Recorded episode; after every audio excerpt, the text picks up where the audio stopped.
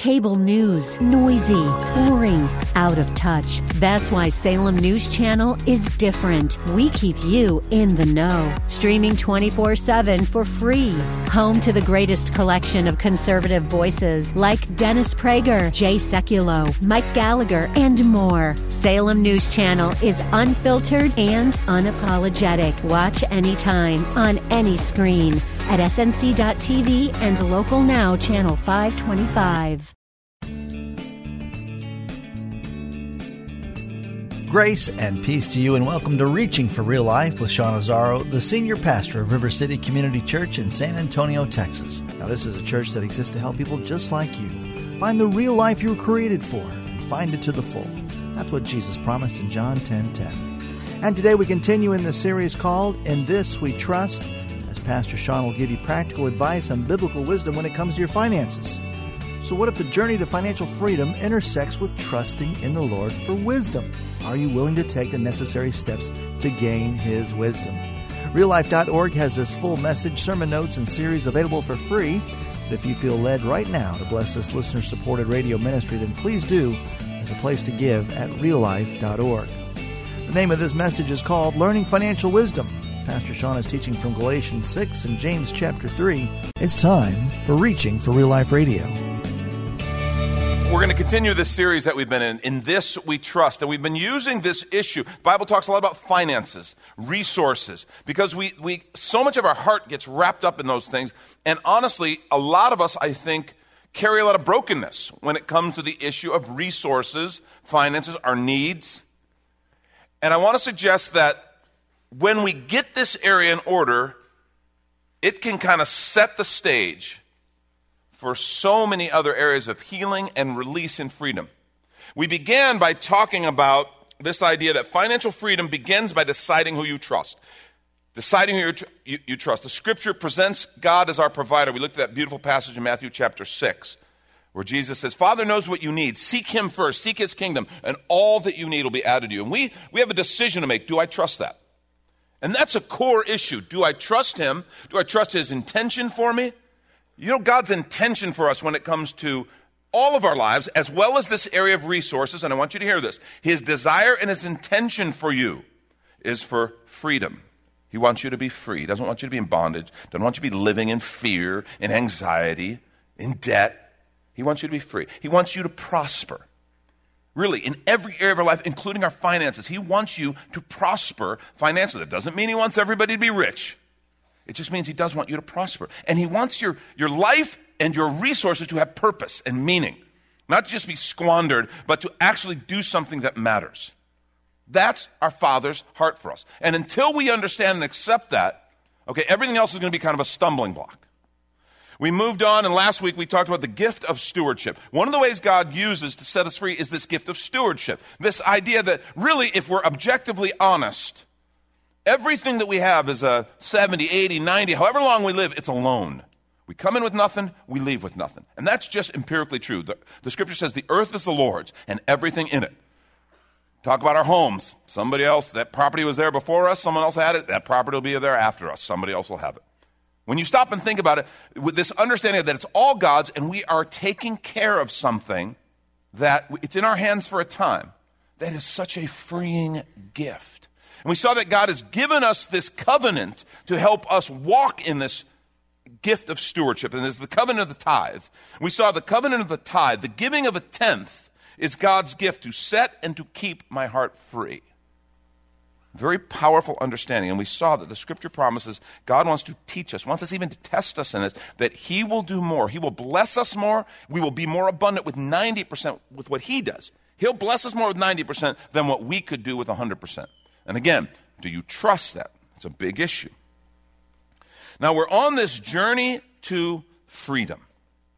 And what I want to say, and we talked a lot about it last week, the promise of the tithe, the promise of blessing, and what God wants to do. But just let me say, the promise of the tithe does not mean that we are immune to the consequences of bad choices. Does that make sense? What good does it do to have the windows of heaven open if we're just going to flush it all down the toilet of poor financial management? And it's really true. Blessings of God are not a way to kind of cover up consequences for stupid or wrong things that we do. See, there's what Scripture calls the law of the harvest. Look what it says, Galatians 6:7. Do not be deceived. God is not mocked, for whatever one sows, that will he also reap. It's just truth. And in this area of finances, we want to understand and work with this principle, not against it. Because when you try to work against eternal principles that are true, you end up spinning your wheels and beating your head against the wall. Now, I want to talk a little bit about wisdom, because that's really where we're going to center this morning, wisdom. Wisdom in general. Okay, wisdom is not about quoting wise sayings or primarily about words at all. There's people who sound wise versus people who are wise. Okay? Wisdom is understanding and living according to reality as God created it. That's wisdom. Understanding and living according to reality as God created. There's spiritual wisdom, living according to God's word and his principles. That is reality. Okay? The spiritual world, just because it's not physical, doesn't mean it's like figurative. It is literal. It's just not physical. And living according to spiritual reality, his word and his principles, is spiritual wisdom. Natural or physical wisdom. The realities of life in the physical world. Please, gravity is one of those things you just need to make your peace with it. If you're at the top of a building and you go, I want to test gravity, don't do it by just jumping off, okay? Please? That would not be wisdom. Living with the realities as God created them, understanding them and living them, is wisdom. Relational wisdom. There are ways that we respond to and treat people that will yield good fruit. See, look what James 3:13 says. Who is wise and understanding among you? Let him show it by his good life, by deeds done in the humility that comes from what? Wisdom. Let him show it by his good life. That's really an important idea. Wisdom is revealed by what you do, not by what you know or what you claim to know. Knowledge is a wonderful thing, but knowledge in and of itself doesn't cut it. Wisdom is what allows you to take that knowledge, take the reality that exists, and put it to good use and act according to God's reality.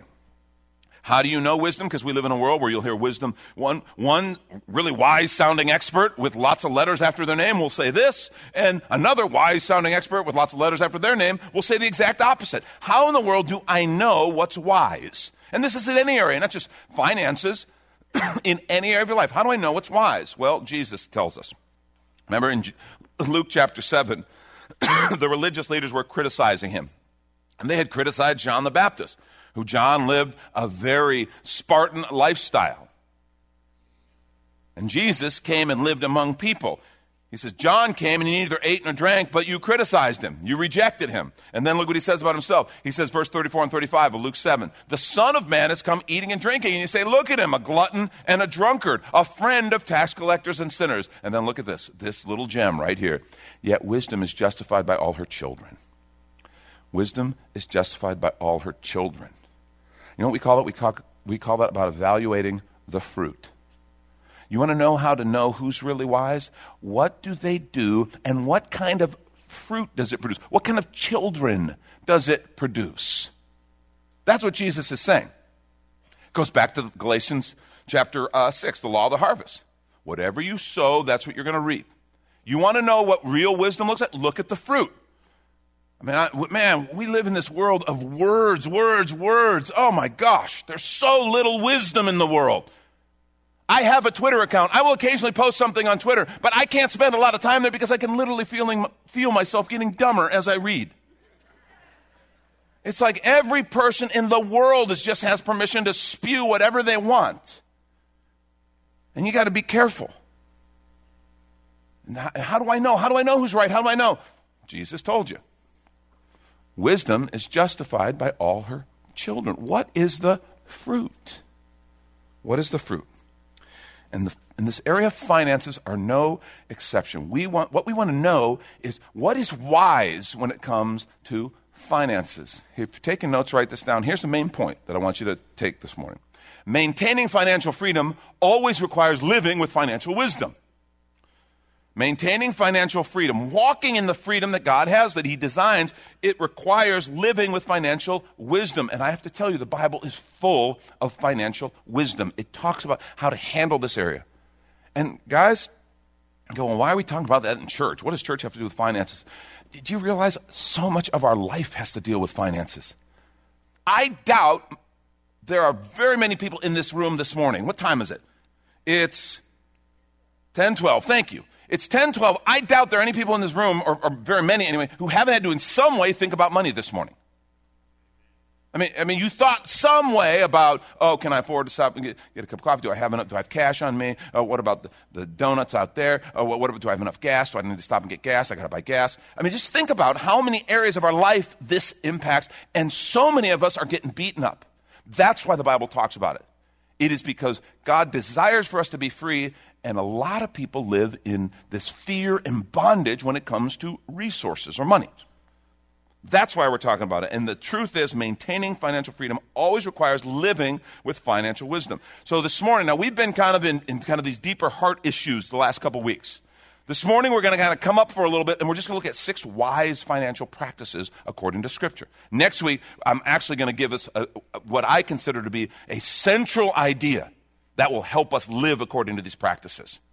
Okay, but I want to share just 6 wise financial behaviors that are talked about in Scripture. The first, number 1, put God first in your finances. And you're like, well, wait a minute, haven't we talked about that the last couple of weeks? Yes, but it is the beginning. It is the foundation, because it is the beginning of wisdom. The fear of the Lord is the beginning of wisdom, the Scripture says, of understanding. Put God first in your finances. That means remembering that He is my provider. My job, my company is not my provider. That is my provision. So if I have to switch, if I lose my job and God provides another, He's my provider. I am secure in Him. That is a game changer when you understand that. Remember, that's why Jesus said, Matthew 6:33, seek first His kingdom, whose? Father's. And His righteousness, whose? Father's. And all these things will be given to you as well. And what He was talking about, remember, is food, clothes, the stuff you need. He says, Father knows what you need. He wants to provide. You go, wait a minute, God's not my provider. I have to go to work. I have to earn that money. Well, that's true. We do earn, but He enables. Deuteronomy 8:18 says, but remember the Lord your God, for it is He who gives you the ability to produce wealth, and so confirms His covenant, which He swore to your forefathers, as it is today. He gave you gifts. When I hear someone say, oh, I'm self-made. Oh, I'm self-made. Nobody helped me up. I'm just like, dude, stop it. Stop. Listen. Listen to yourself. Think of all the things that God gave you. Relationships, gifts, abilities, talents. All those things that you take pride in, you know they were a gift from the Lord. It is He who enables. And we saw last week that all of it's His, and He allows us to utilize it. And in fact, He wants us to. He wants us to make the most of it and to utilize it.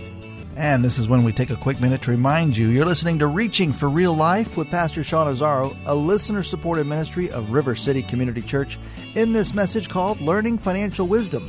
The series is called In This We Trust, which is available right now on the sermon page at reallife.org. And while you're there, if you've been blessed by this teaching, your gift of any amount helps this radio ministry continue to help others.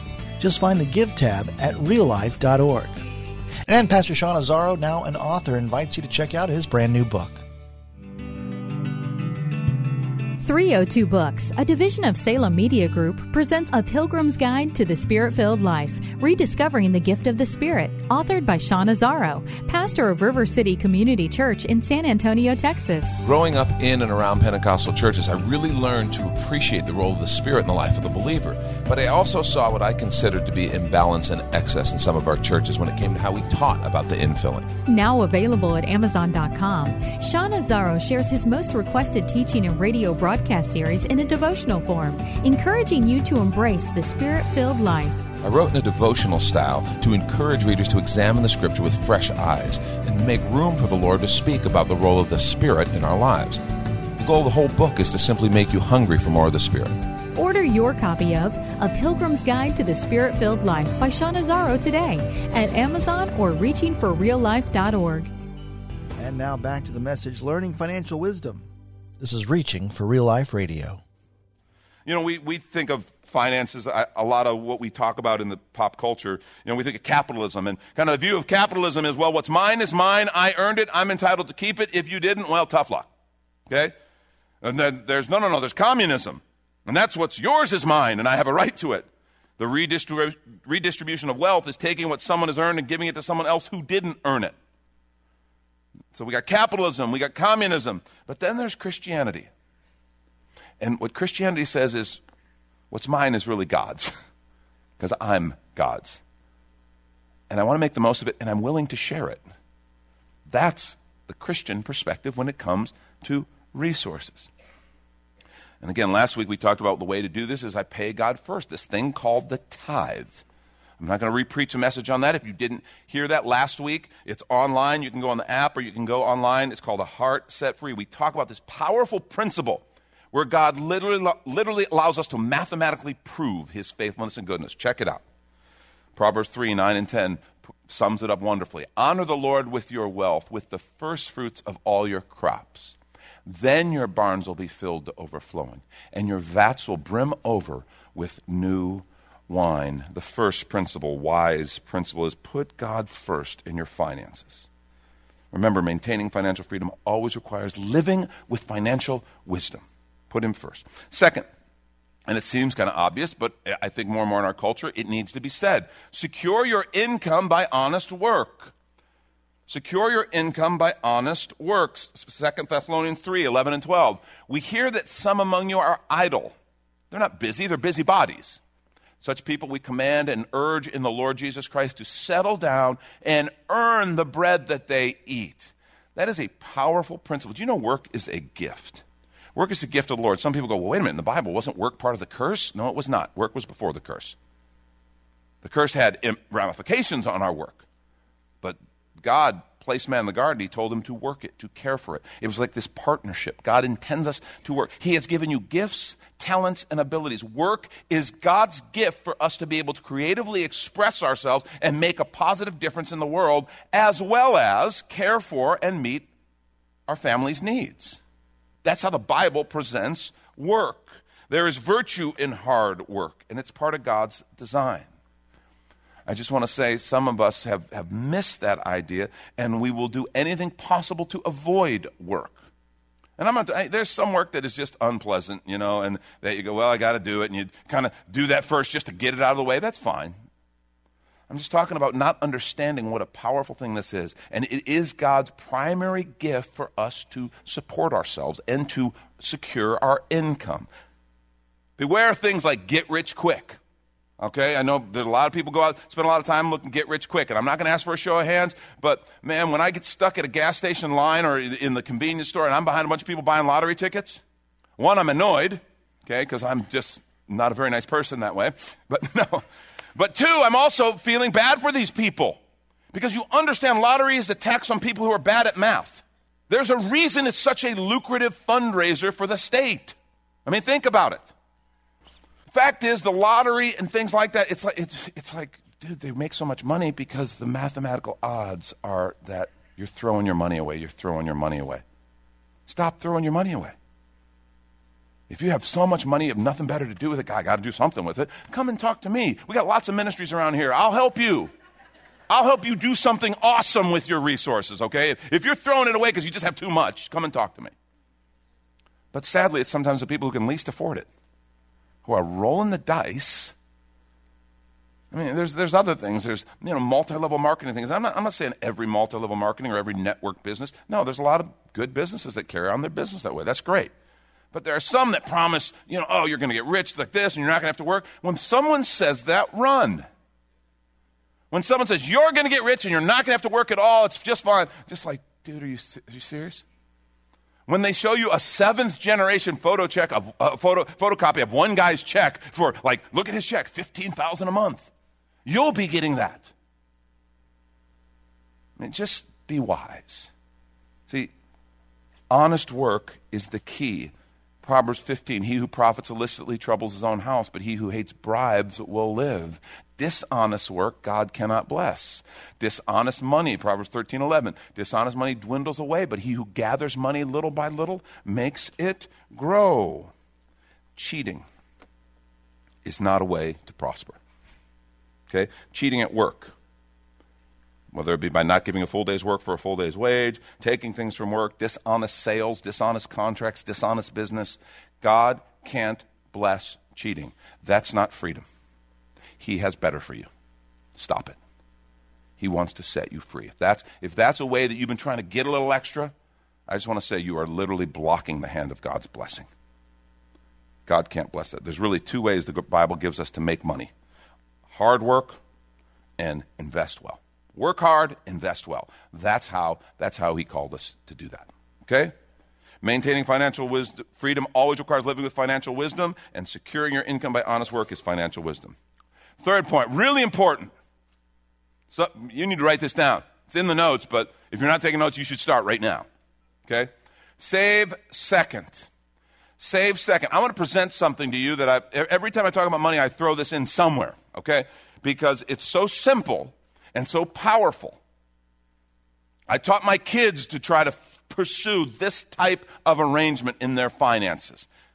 It's not easy, but man, is it good. And it's just very simply this. Write it down on the blank. Like I gave you a blank in the notes. There it is. Write down 10, 10, 80. 10, 10, 80. It's so simple. The idea is to tithe 10, save 10, live off of 80. And I lost like half the crowd right now. Some of you are like, dude, you're out of your mind. Are you kidding me? I can't live off 100%. There's no way I'm going to live off of 80. I want you to hold that thought for a minute. The idea is pay God first because it's all his. The tithe is holy to the Lord. Honor him. Come under that covenant of his blessing. Come under the promises of his blessing. Pay yourself second. This is what you're going to, and I'll talk about this in a minute, and then live off of the rest. 10, 10, 80, Proverbs 21, 20. Look what it says. In the house of the wise are stores of choice food and oil, but a foolish man devours all he has. That's very convicting. Let me just say, by the way, as I share these principles, every time I teach on finance, every few years I'll teach on finances, I am convicted again. And Laura and I really try to work and live off of wise financial principles. But there's areas where you slip because you know what? My flesh never wants to lead me towards wisdom. The carnal nature, the flesh in me, always wants to lead towards self-indulgence and foolishness. It's the spirit that leads towards wisdom. So whenever I come to this, there's things that I find convicting. And this is one of those things. Look at that. That's what the scripture says about the house of the wise. See, it's the difference between consuming all we have versus planned saving. Planned saving. And this must become a habit. I'm not saying it's easy. Some of you were raised with wise financial habits and you were raised to save. And I just want to say, like I told you before, drop your parents or whoever taught you, drop them a little note and say thank you. Because some of us weren't. I was not raised with the practice of saving being taught to me and modeled and disciplined into me. My wife was, and I thank God for that. Okay? How much better is my life because she was taught that principle, was taught those ways. But you need to know this needs to become a habit, and if it's not, it's going to hurt at first. But then, it'll yield good fruit. See, savings is so powerful. In fact, I want you to write this down. Savings equals, in your notes, savings equals freedom fund. That's what it is. Savings is your freedom fund. God wants you to be free. This is one of the ways that he enables you to do that. It enables you to live beyond survival. Remember we talked about how many people are living paycheck to paycheck? We talked about that a couple weeks ago, and in light of the financial shutdown and all these government employees who people were very worried, and a study came out that showed 78% of people live paycheck to paycheck. They have no provision if something goes wrong. Zero. It's like almost 80% of the people in our culture. And so if this room is any indication, if we are similar, that means 80% of the people in this room need to really pay attention to what's being said right now, because this allows us to live beyond that survival, get out of the paycheck to paycheck mode. It allows you to be prepared for unexpected expenses, which that's a ridiculous statement, isn't it? Because I can't tell you what the details are, but what I can tell you is things are going to come up. And how can I call something that I know inevitably is going to come up unexpected, right? I don't know exactly what it is. I mean, if you stop and think about it, you know there's always something. There's always something that pops up in a month or pops up in a couple of periods. Like, oh, I didn't plan on that. Well, I can't really call it unexpected. Those unplanned things that come up that I have to take care of, savings allows me to take care of that. Now, write this down, too. This is a great phrase. You need to write this down. An obedience fund. an obedience fund. When God starts putting something in my heart and says, somebody should do something to help that neighbor. Somebody should do something to help with that ministry at the church. That missionary, that man is doing such a good work that there's a need right now. Somebody should do something. And God says, I want you to do something. Savings allows me to say, okay, Lord, what do you want me to do? And to do it. Otherwise, I can feel God's nudge to do something, and I don't have the means to do it. That's a very frustrating feeling. Savings becomes an obedience fund. It allows me to be generous. Do you know most people I talk to want to be generous? I don't know many people who go, yeah, I just want to be stingy. That's my goal, to be the tightest son of a gun you've ever met. I don't know anybody who walks around like that. Most of us want to be generous. There's something in our heart. We're like our father that way. Our father is generous, and we'd like to be generous. Savings allows us to do that. It allows us to be that person who goes, well, I can help with that. It changes things. That's Pastor Sean Azaro. You've been listening to Reaching for Real Life Radio. And if you'd like to hear this full message in the series, In This We Trust, it's available right now on demand at reallife.org. And while you're there, we'd appreciate your feedback. You can leave us a note on our Contact Us page. Or even better, your financial gift helps this radio ministry continue. Find that Give tab at reallife.org. But of course, you're invited to visit and join us at River City Community Church, located on Lookout Road right behind Rotama Park, next to the Real Life Amphitheater. If you'd like to call the church, the number is 210-490-5262. As Reaching for Real Life Radio is a service of River City Community Church, we hope you join us again next time as you travel the road to real life.